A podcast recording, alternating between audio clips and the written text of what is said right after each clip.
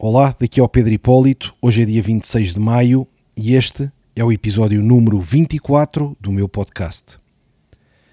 Hoje vou falar-vos sobre voos para fora do nosso planeta, exploração espacial. É um tema que decorre bem do episódio anterior, em que falei da globalização e, nomeadamente, do impacto na revolução nos transportes no último, no último século.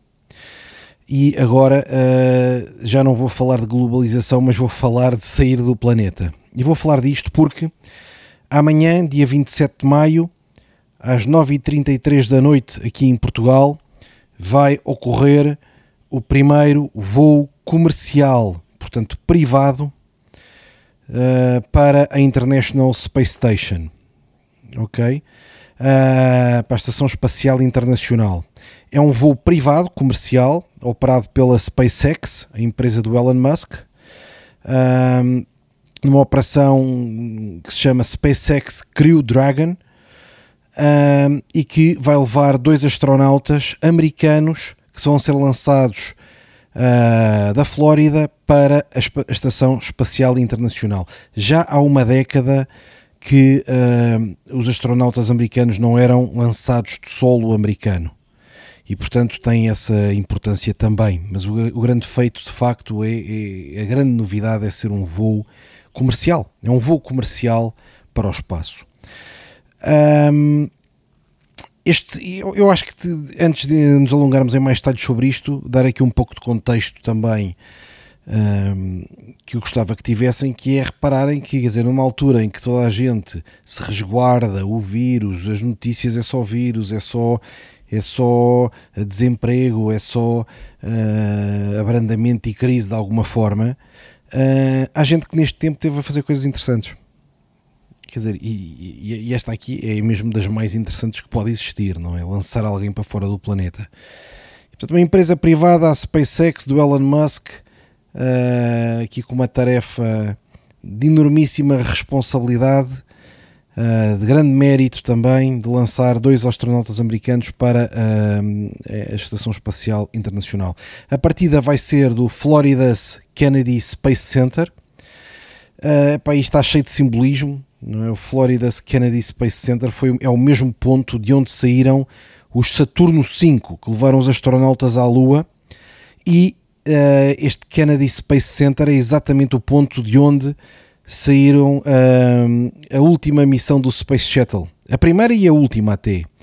A última missão do Space Shuttle. E portanto é um ponto quase mítico. Quem já viu fotografias minhas no Instagram ou no YouTube deve ter visto que atrás de mim tenho duas fotografias em formato gigante no meu gabinete aqui na 5000 Miles em Portugal. Uma delas é o astronauta Buzz Aldrin uh, em cima da Lua Uh, epá, que, que, que, nos mostra o ir longe, não é? Que nos mostra o ir longe, uma pessoa em pé em cima da Lua. Pá, é uma fotografia fantástica da NASA, porque refletida no, refletido no capacete do, do Buzz Aldrin, vê-se o Neil Armstrong, que estava a tirar a fotografia. Então, um à frente do outro, o Armstrong tem a máquina fotográfica e está a fotografar o colega Buzz Aldrin, os dois em cima da Lua. E portanto, na foto do Buzz Aldrin vê-se o reflexo no capacete do Neil Armstrong. E é uma fotografia que eu gosto todos os dias entrar no escritório e ver uma pessoa poisada em cima da Lua, para mostrar que realmente tudo é possível. A segunda que tenho uh, é o lançamento do Space Shuttle, não é? porque a ida à Lua uh, foi antes de eu nascer, mas os lançamentos do Space Shuttle são, são da minha juventude e, portanto, é algo que eu gosto muito. E também todos os dias tenho aqui uma fotografia de grande formato. Encontrei uma fotografia de certeza no YouTube, um vídeo, ou talvez mais fácil seja se percorrerem o meu Instagram, vão ver as fotos que eu estou a dizer são fotos oficiais da NASA aqui na, na, parede do meu gabinete. E portanto é um tema que eu gosto, o tema da exploração espacial, porque mostra coragem, mostra capacidade de investimento, mostra dedicação, não é? A gente que, independente do salário, pode, pode morrer a fazer isto e, portanto, uh, dedicação e devoção a uma causa. Uh, mostra a expansão do ser humano em direção ao desconhecido, Uh, tem, muito, tem, pá, tem muitas simbologias, eu gosto muito de refletir sobre isto, já devem ter percebido. Eu falei em espaço, por exemplo, quando falei em otimismo, no, no meu, no meu, quando falei em pensamento positivo. no meu episódio mais completo sobre pensamento positivo também falei sobre espaço, portanto vão-me conhecendo e vão percebendo que, eu, que é um tema que, que é importante para mim e que me ajuda a estar inspirado. Uh, e portanto vão sair do amanhã às nove e meia da noite de Portugal do Florida Kennedy Space uh, Center em direção à International Space Station uma década depois. Uh, eles chamaram esta missão Demo 2 e é uma tentativa da NASA se libertar do sistema russo Soyuz. Porque até, nesta última década, quando interromperam o funcionamento do Space Shuttle, o que a NASA fazia era uh, contratava uh, o sistema Soyuz à, Rússia para uh, lançar astronautas e, e, objetos e máquinas e mantimentos para a Estação Espacial Internacional. E, portanto, isto representa uma recuperação, uma tentativa dos Estados Unidos recuperarem controlo e autonomia e ao mesmo tempo fazerem o primeiro voo comercial para a Estação Espacial Internacional, coisa formidável. Uh, para terem uma noção um pouco do business model, uh, os russos cobram por cada bilhete na Soyuz 85 milhões de dólares por pessoa, né, por astronauta. Uh, a SpaceX vai cobrar 55 milhões de dólares, portanto, por cada transporte de um astronauta poupam 30 milhões. Mas a SpaceX cobrou uma setup fee de 3 bilhões e portanto é diferente, não é? Teve um custo afundado grande, 3 bilhões que a NASA teve que pagar, e agora por cada transporte poupa, poupa 3, 30 milhões. e portanto com 100 transportes uh, faz offset, faz offset da, da setup fee, não é? Precisa de transportar 100 astronautas para uh, recuperar a, a, a setup fee. É claro que o desígnio aqui não é só poupar custos, é sobretudo recuperar eh, controle estratégico, não é? E portanto trazer de volta para os Estados Unidos algo que é muito relevante, que é o acesso direto ao espaço. Eu não vou falar hoje, mas acho que quem não teve demasiado distraído com este tema do Covid deve perceber que há uma dinâmica muito forte à volta do espaço nestes últimos talvez seis meses neste 2020, ao mesmo tempo que andávamos todos a falar em vírus, em infecções e tudo mais, havia gente a trabalhar a sério para, para o tema do espaço. Este da manhã é um exemplo claríssimo, mas uh, viram também os Estados Unidos a lançarem, a criarem a Space Force, que é um, um braço das Forças Armadas para o espaço. Uh, e vimos também várias confirmações oficiais de identificação uh, de, de registro de OVNIs. Eu vou falar, eu vou falar disso num episódio separado porque é uma coisa que até me faz confusão.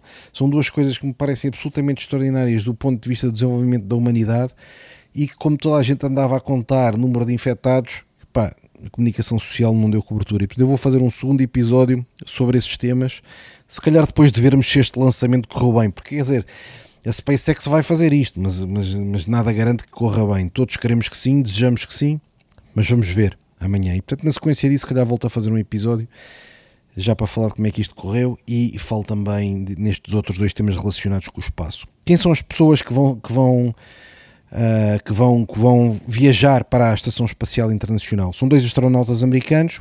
Um chama-se Bob Behnken, que tem 49 anos, e o outro chama-se Doug Early, que tem 53 anos. Pá, eu gosto de ver estas coisas, não é? Quando os astronautas são mais velhos do que eu. Quer dizer que ainda estou. Pá, ainda me posso considerar jovem. Isto também é normal, porque os astronautas normalmente não são miúdos nenhum, são tipos super experientes, com uma carreira muito vasta científica e militar, e portanto é normal que, que não, sejam, que não sejam jovens uh, inexperientes. Uh, quem são eles? Pá, eles têm algumas similitudes, para te ver se cá um currículo quase que foi procurado. Uh, são dois pilotos militares, um da Marinha e outro da Força Aérea. Ambos têm a patente de coronel, portanto são oficiais de alta patente. Fizeram em 2000, no ano 2000, o treino de astronauta na NASA e ambos, antes desta missão, já foram duas vezes ao espaço e, portanto, têm de facto uma experiência gigantesca e um currículo que os deixa super bem preparados para, para serem os primeiros a fazer um, um voo comercial lançado a partir da, da, dos Estados Unidos para pôr astronautas no espaço num dia que é histórico. Um, no contexto da exploração espacial. E pronto, para ter o que vos tinha para contar hoje, acho que amanhã vamos poder observar isto. Eu pelo menos vou tentar ver em direto, ver se arranjei um stream na internet que me deixe ver isto em direto, para tenho imenso gosto em ver estas coisas. E mais uma vez, para o aspecto motivacional disto e aquilo que nós todos temos que reparar, para nós não temos a maior parte de nós, eu pelo menos não tenho hipótese de ser astronauta neste momento. neste momento mostra o meu estado de espírito. Tudo é possível. Uh... mas mas mostra que de facto podemos fazer coisas interessantes nos momentos mais difíceis. Epá, não tiveram que adiar, não tiveram que pensar no vírus, não tiveram que andar deprimidos, não tiveram que andar a, a perder tempo, não é? A gente que está a fazer um projeto absolutamente extraordinário vai ficar na história e que nos deve inspirar a todos a procurar o mais exótico, o mais difícil, o ir mais longe, arriscar e marcar pontos que influenciem toda a humanidade. É o que tenho para vos dizer. Um abraço, até amanhã.